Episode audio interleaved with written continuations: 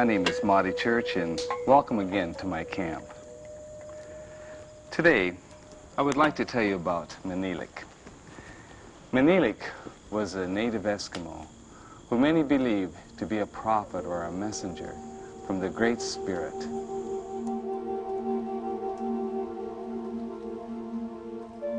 In the early 1800s, he lived by the mountains that feed the Alaskan Kobuk River.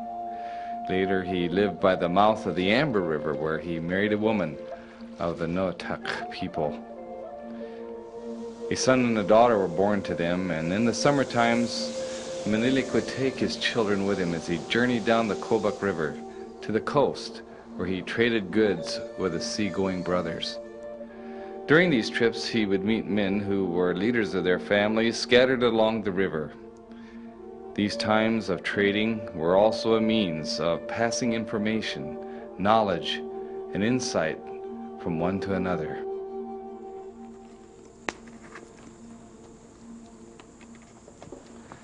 In one of his predictions, Manilik told his brothers that the inland Noatak people would migrate down to the ocean shores to the Sheshalik Spit, and there they would hunt beluga whales along with the rest of their relatives.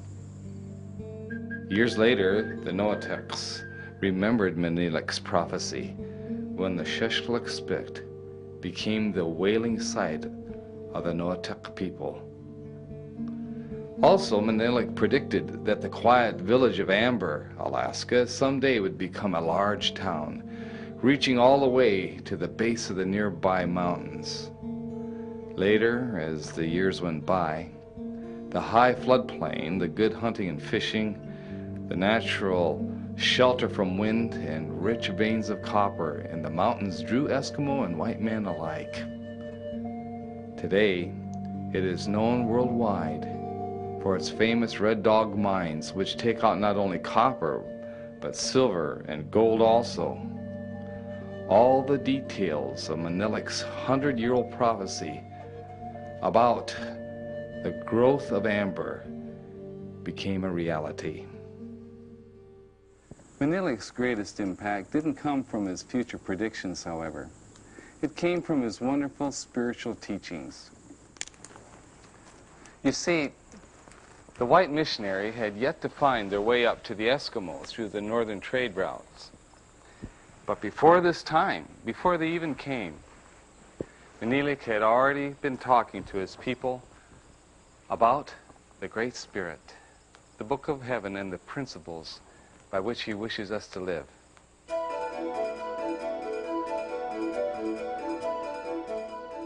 Manilik, he was raised right here in this place of uh, mouth. This is the mouth of Redstone and Ambler.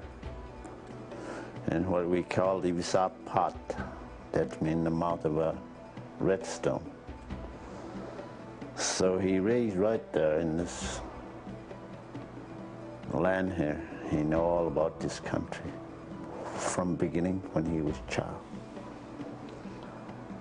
And I noticed the old places across the island over there, the old igloos were still there. So this Manila we understood from old people, from my tata, like old Peter Riley and Kayak, because Eskimo name. His uncle.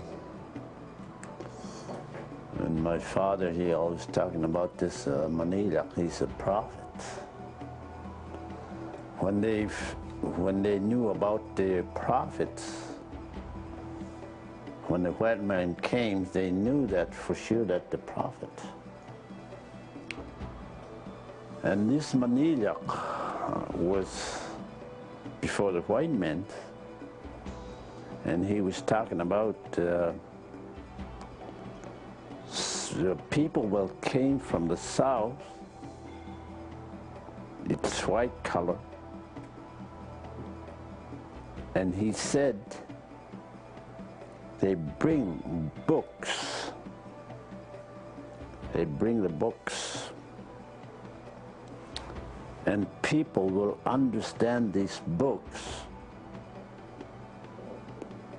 They know about God. They knew something, it's a lot of power. More than uh, evil way of power.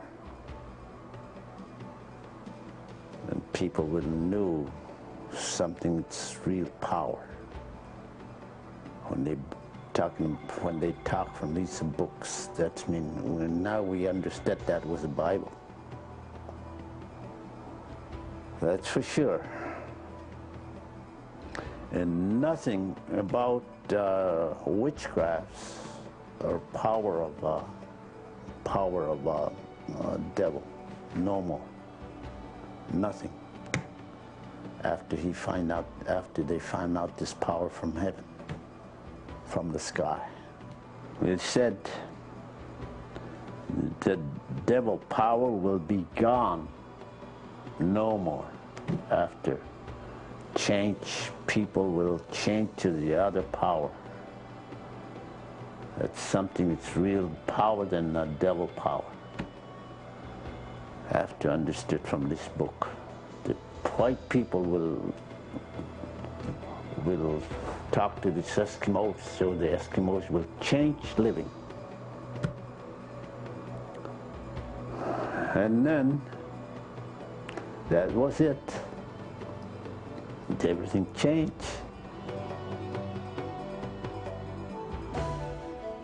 People, when they ever visit, who told you from where you got these words?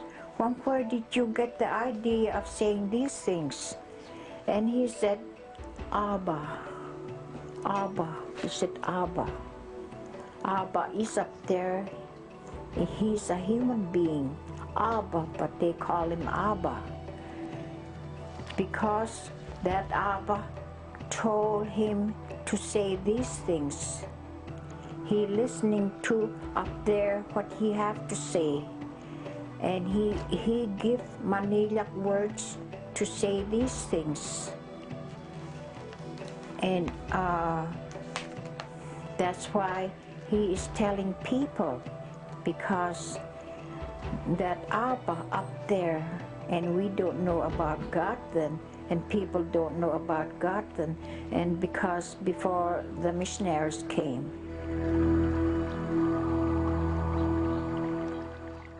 In his last days, just before Menelik died, he oftentimes predicted that someday this earth would be cleansed by a great fire.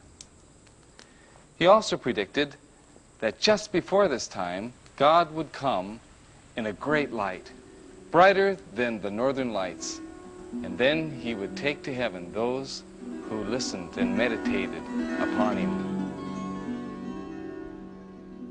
Today, the Northwest Arctic Christian Native people believe that Menelik's prophecies concerning the gathering of all nations, of God's faithful and the cleansing of the earth to be the same Bible teaching of the second coming of Jesus Christ and the final restoring of the earth where we will live in God's presence throughout eternity. He said, he pointed his finger at my dad and he said, this little boy, I mean, this little boy will be real old, maybe, maybe after he die, people will change. In a wink or twinkle of an eye, people will become young. Old people, gray-haired, will be young again. Young people and old people will be the same. Everybody will be young, become young again. But he doubted if this boy will be alive or real pretty, pretty old when this thing happened. then this part of his story is related to the Bible, that if Jesus come in a wink of an eye, twinkle of an eye, when Jesus come, that's how fast he gonna come. People, people will change. They'll be in heaven already, and they will never know it, how it'll happen so, so fast now. Nowadays, this is our hope. As the Great Spirit revealed to Menelik the events surrounding the second coming of Jesus, so the book of heaven today tells us about this greatest event that is soon to take place. It tells us why he will come, how he will come, and when he will come.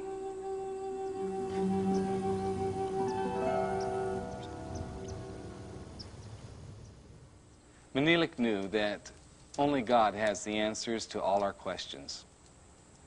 Chief Joseph of the great Nez Perce tribe believed the same thing. Just before he died, Chief Joseph called his sons together and he said, Stay close to the book of heaven, and you'll always have answers of your questions as well as answers for your needs. We too have the book of heaven today, in which we can discover the great answers to the truths of the Great Spirit.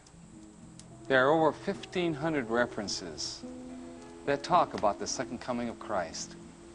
It's interesting to know that 125th of all the Bible verses refer in one way or another to the same subject. You can see it's important to God that we understand about this great event that is soon to take place.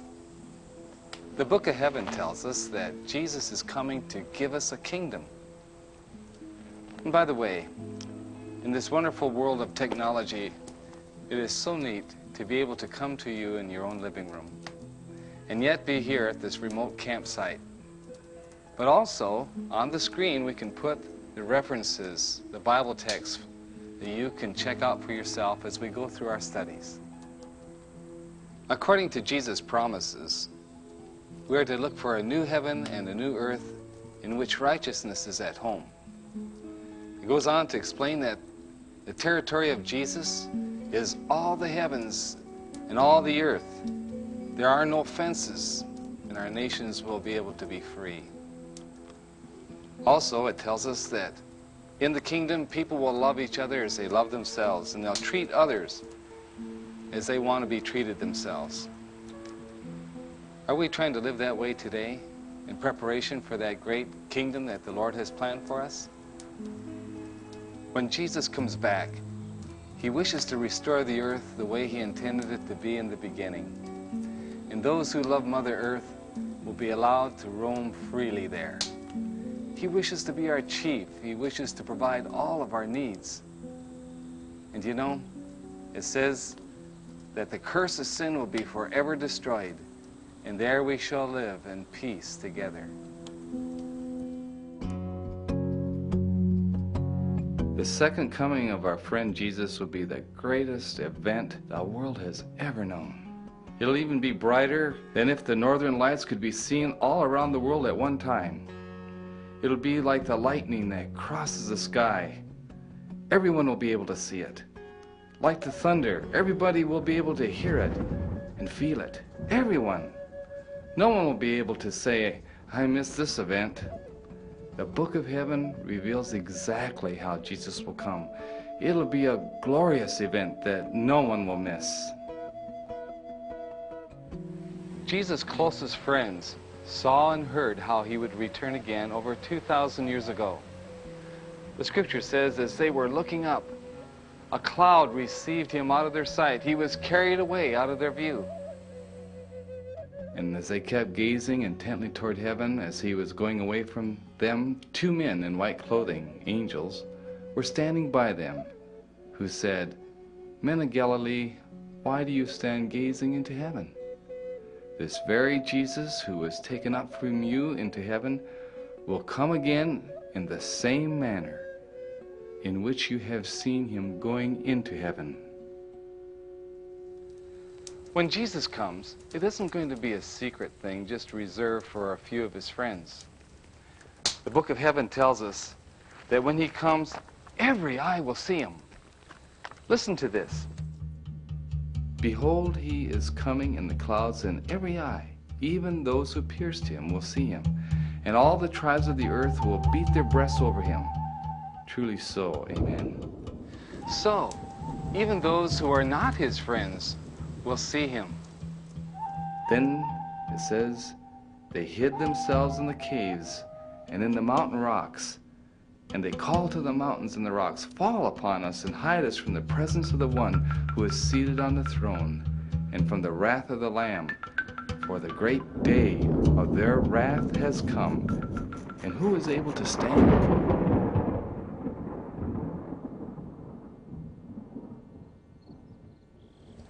The Bible is very clear that this will not be a secret thing. The scripture explains that in the last days some will say, Behold, he's in the desert. Go not forth. Or they'll say, Behold, he's in the secret chambers. And the Bible says, Believe it not. In that day, not only will every eye see Jesus come, but every ear will hear him come also. Even the dead will hear his call. It says, For the Lord himself shall come down from heaven with a mighty shout, and the soul stirring cry of the archangel, and the great trumpet call of God, and the believers who are dead will be the first to rise and to meet the Lord. Even Jesus himself describes his second coming as an awesome event. Listen to this. For the Son of Man is going to come in the glory of his Father with his angels, and then he will reward every man according to his deeds. What an amazing experience this will be. I want to be ready to see this. I want to be ready to hear this, don't you? And there's more good news here for you and for me. The Bible says, like a father who is on a long journey enjoys picking up gifts to bring home to his children, so Jesus, when he comes again, will be bringing special gifts for those who've been waiting for him. Let me tell you about these gifts. First of all, there's immortality. This means that we will never die again. The Bible tells us that at this time, God will trust us with something that He only has now. But won't it be wonderful never to have to experience death again? The other thing that the Lord gives us is a new home and a new land. True freedom. No fences, no tragedy, no drunkenness, no heartache. Won't that be a wonderful experience? I'm looking forward to seeing our friend Christ and the new things, these gifts that he has prepared to give us. Aren't you?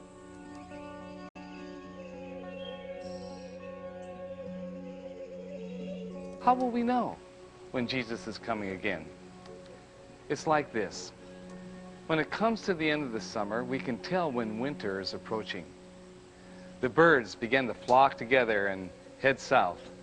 The leaves begin to turn on the trees and turn brilliant colors on the tundra. The wind begins to change different courses of direction. The nights are cooler. The mornings are later. And the shadows begin to get longer from the mountains and the trees. When the snow finally comes, we know that winter has truly arrived. Jesus has waited a long time to give everyone a chance to accept his treaty of peace. Now, when we talk about treaties, we think of all the treaties that have been broken. But Jesus made his treaty so strong that he even gave up his life to make it valid.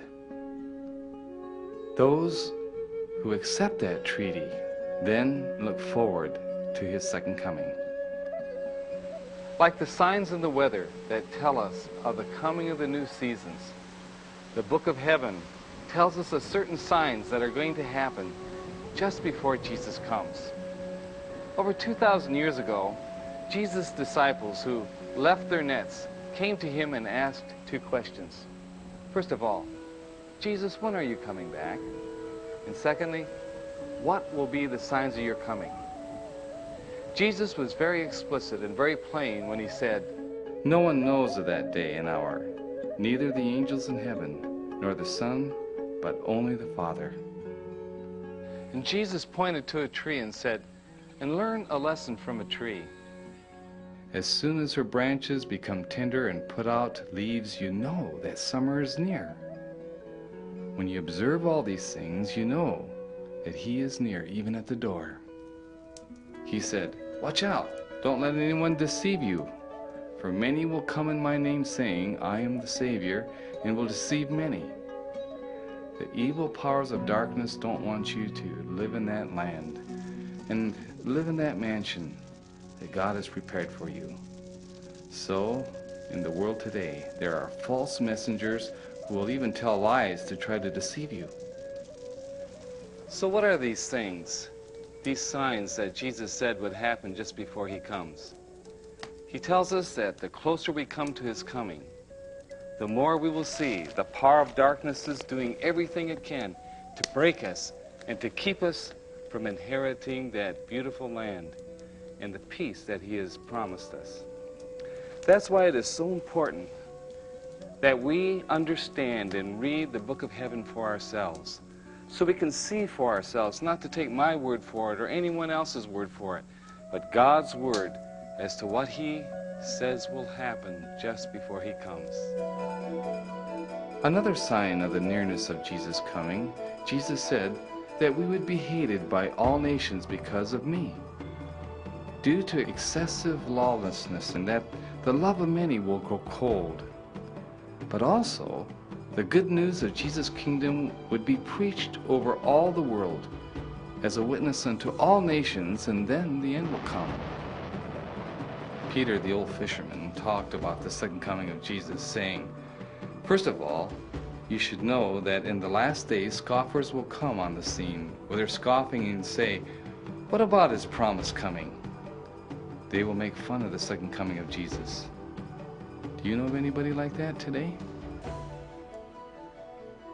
You know, God made Mother Earth for us to enjoy. For hundreds of years, our great nations that roamed the earth only took those things that were necessary for our survival and existence. But greedy men came, destroying these natural resources, the rainforests, the oceans, and the wildlife that God so lovingly created for us.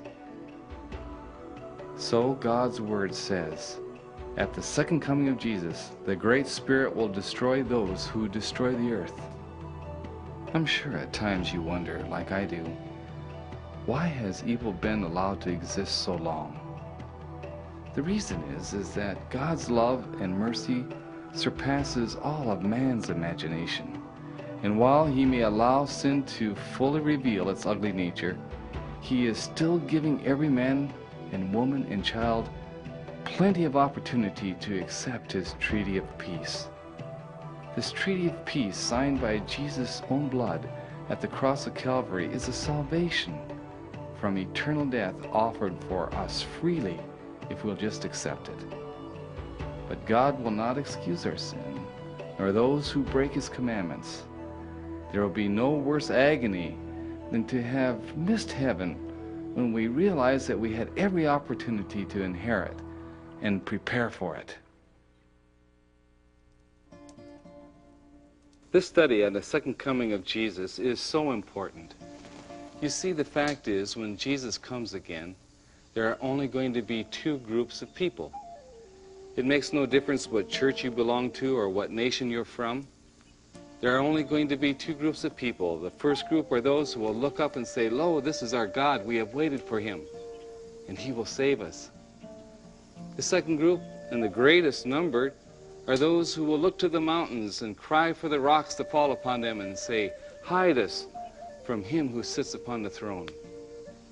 You see, there's only two groups of people those who are prepared and are waiting, and those who are not. I want to be amongst those who are prepared, don't you? You say, How do I prepare for the second coming of Jesus? The Bible explains it this way. First of all, we are to accept the treaty of peace, a treaty signed by Jesus' own blood. You see, he won the victory over evil while he was upon this earth, and he offers this victory to you and to me. This is why the Bible says God so loved the world that he gave his only begotten Son, that whosoever believeth on him should not perish, but have everlasting life. Secondly, the scripture says we need to prepare as citizens of that new land. It goes this way Blessed are they that do his commandments, that they may have right to the tree of life and may enter in through the gates into the city. Or you say, I'm too weak. I can't keep God's commandments and do what He says. Well, we all are. Only as we allow the Lord to come into our lives and to lead us day by day are we changed and prepared to meet Him when He comes. The question is, are we allowing the Lord to lead us and to prepare us for that great day? Is this something that you would like to do? I pray this study has been a blessing to you. I hope you'll join me at my next campsite when we talk about the signs of Christ's coming. Until then, let only the good Spirit guide you.